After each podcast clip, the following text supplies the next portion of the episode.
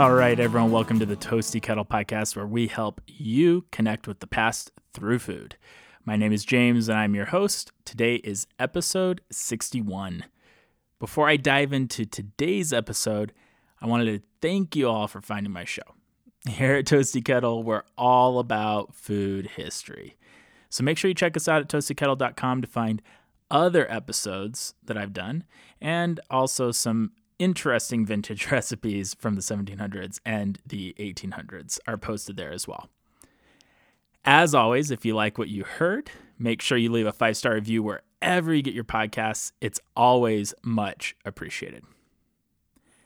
Now, growing up, cereal was a huge treat. My parents wanted us to always have a balanced breakfast, and they were also budget conscious.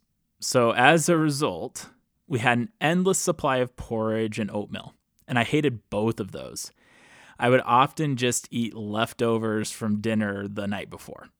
Every Christmas, one of our popular traditions that we had as kids is that mom and dad would put one of those teeny tiny little boxes of cereal in our Christmas stocking. It was their way to keep us fed and busy while they got some extra sleep.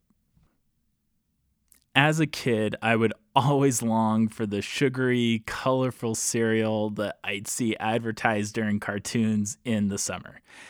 I remember going to my grandma's house growing up, and she always had a selection of cereals that was fun to choose from, and it sure beat oatmeal and porridge.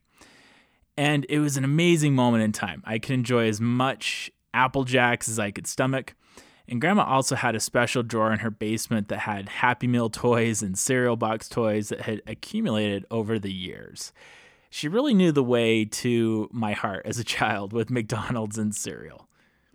There were rare moments when visiting Grandma over the summer, if I was super lucky, I'd get to open a fresh box of cereal from the store. And that meant the prize was still inside finally, I was able to experience what the kids in the cereal ads got to experience amazing sugary cereal and a fun prize. Could childhood get any better? If you haven't put two and two together yet, today is all about cereal. So grab your favorite box of cereal, your spoon, some milk, and let's dig in. As always, we have to go back in time and start at the beginning to really understand where we're at today with breakfast cereal. Breakfast cereal, as we know it today, got its start in the mid 1800s. James Caleb Jackson ran a medical sanitarium in Western New York. He was religiously conservative and was also a vegetarian. He created a breakfast cereal from whole wheat dough, and once the dough dried, he was able to break it into pieces. These chunks of cereal were so hard, they had to be soaked in milk overnight. And he called it granula. Not granola, it's granula, but with a U instead of an O. So granula. John Harvey Kellogg uh, iterated on this idea. Kellogg was a physician in a health spa in Michigan, and he made his own version of the cereal and called it granola. So finally, someone had some common sense. One of Kellogg's former patients, C.W. Post, took the same idea and created grape nuts. That's one we still see on the shelves today. John Kellogg and his brother Will Kellogg continued to work on cereal. Instead of dense chunks of wheat cereal, they developed a way to make a flaked cereal. They called this creation cornflakes. C.W. Post didn't want to be outdone by the Kellogg brothers, so he decided to develop his own version of the cornflake. And this was the first major competition to cornflakes. I seriously laughed when I saw the name of their cornflake competitor. Kellogg stuck with something original and descriptive cornflakes, right? You know exactly what you're getting flakes of corn. Post decided to name their product Elijah's Manna obviously these cereal companies had strong conservative religious roots, but this pushed things a little too far. And a number of religious groups got very loud about Post's choice of names for their product. Finally, Post caved to the pressure and the protesting and renamed the product Post Toasties. Much better. In 1910, the Quaker Oats Company purchased a process for putting rice under tremendous pressure and causing it to explode. They applied the process to rice as well as wheat, and the result was puffed rice and puffed wheat that we enjoy in our cereal today. Who here likes Wheaties? Anyone out there like Wheaties? Have you ever wondered how this cereal came to be? Well, in the 1920s, a health worker spilled some wheat bran on a hot stove. And this fortunate or unfortunate accident, depending on your personal view of Wheaties, produced a cereal that is still selling today. And maybe you've wondered where the tagline or the slogan breakfast of champions came from. I initially thought it had to do with professional sports or the Olympics because that's how it's always been uh, thrown around in, in my youth growing up and even today.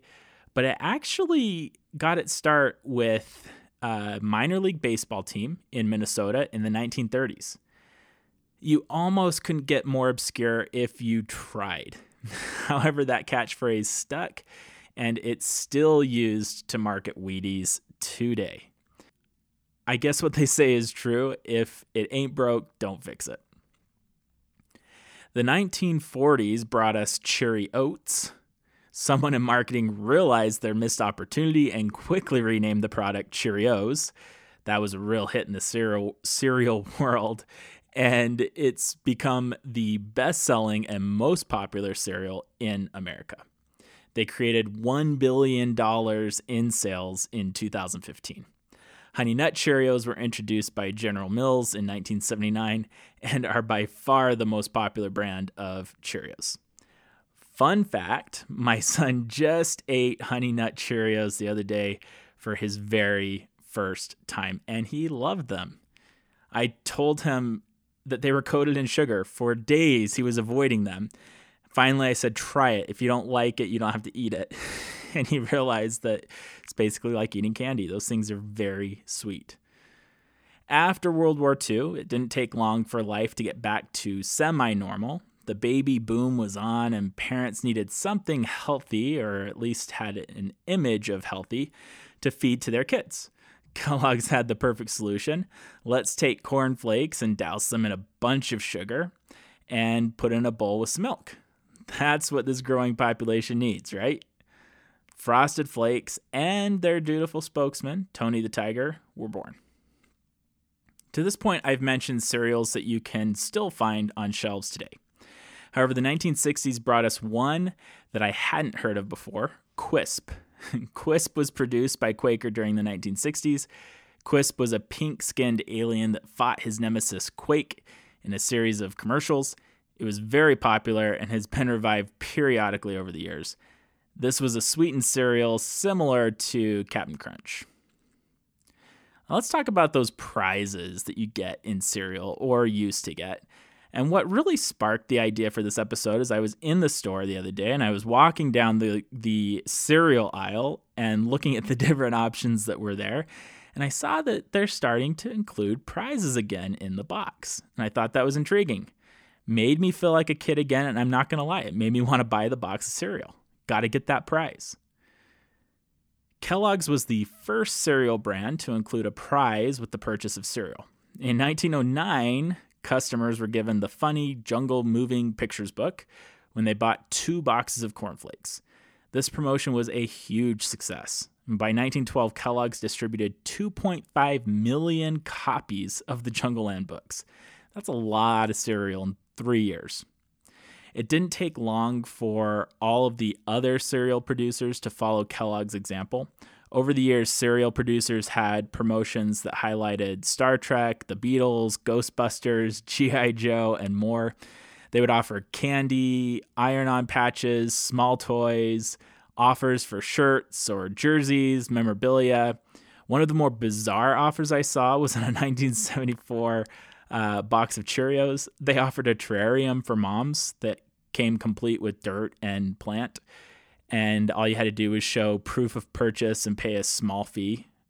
Other cereals also offered terrariums in the 70s, so it must have been a thing.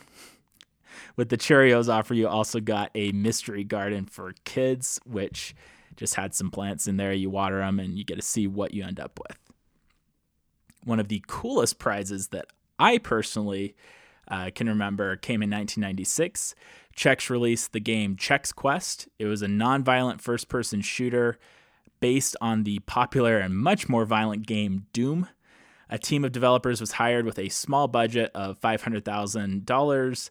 Uh, they got a cheap license for Doom because uh, the software company that had produced Doom had moved on to their next venture, felt it was outdated. So they basically reskinned Doom to be Chex Quest. And I didn't get my copy in a cereal box, but I did get it from a friend, and it was a lot of fun. Uh, the result was an average consumer could get a game that was high quality and valued around 30 bucks for no additional cost and it didn't raise the price of Chex cereal. So, pretty interesting. And you can still download a newer version of Chex Quest on their website. It's still free and it now supports multiplayer. It's on Steam, so if you're a gamer and like Steam, make sure you check it out. So, I always love walking down the cereal aisle. Again, like I said, that's what sparked the idea for this episode. There are a lot of crazy cereals out there today. A lot of crazy and colorful options, a lot of sweet options, a lot of quote unquote healthy options. Some of these cereals are amazing and others just don't pan out. And that isn't unique to today. Through the past several decades, we've seen some crazy cereals come and go. In the 1980s, Nerd cereal was a thing. It came in two, technically four flavors, but two different flavored boxes. Each box had two flavors. They were divided just like the box of candy that you have down the middle. So it was a very interesting option. There had an advertising slogan Which side are you going to eat first? Urkel O's were a thing in the 1990s. You know the show Family Matters with the famous, the one and only Steve Urkel. This was a complete dud as far as cereal goes. Family Matters ran on air between 1989 and 1998. The cereal didn't even make it one year before it was yanked off of shelves. Sprinkle Spangles was another cereal of the 1990s. It was sugar cookie flavored cereal in star shapes with sprinkles. What's not to like, right? It was produced by General Mills and had a genie as a mascot. However, people complained that the cereal was too sweet. It was eventually discontinued. After Lion King came out, someone had a brilliant idea of a new breakfast cereal. Kellogg's produced a chocolate cereal with bug shaped marshmallows. The name? Mud and Bugs. Kellogg's had a nice mix of odd cereals. Another one that they launched in 1978 was called Crunchy Logs. They featured a beaver mascot named Bixby, and the logs were sweetened corn and oat pieces. Grins and Smiles and Giggles and Laughs was another interesting cereal. It's also a mouthful. You had four characters grins, smiles, giggles, and laughs. It was a crunchy cereal that smiles back at you. The TV commercials were apparently quite the production. The characters would try to make a robot laugh, and if it laughed, it would spit up boxes of cereal. That debuted in 1976. Some other interesting sounding options were Freakies, produced in 1973, Wackies were made in 1960s. Bill and Ted were able to get Bill and Ted's Excellent Cereal. Mr. T hit shelves as a breakfast cereal in 1984. Crazy Cow cereal came on the scene in the 1970s. It was chocolate balls coated in drink mix that turned the milk sweet. 7 Eleven sold Krusty O's, which was an exclusive cereal in 2007 uh, to promote the Simpsons movie. In the 1960s, Kellogg's produced OKs. Their mascot was a burly Scotsman. He looks very scary. Not a fan of that. The box looks crazy and weird. Yogi Bear later became the OK's mascot. It was cereal that had O and K shapes. Very creative, I know. Fruit Brute and Fruity Mummy. Sorry, I'm going to start that one over. Fruit Brute and Fruity Yummy Mummy were monster themed cereals released by General Mills, along with Frankenberry, uh, Count Chocula, and Boo Berry, and I'd love to see these make a Halloween comeback like those others.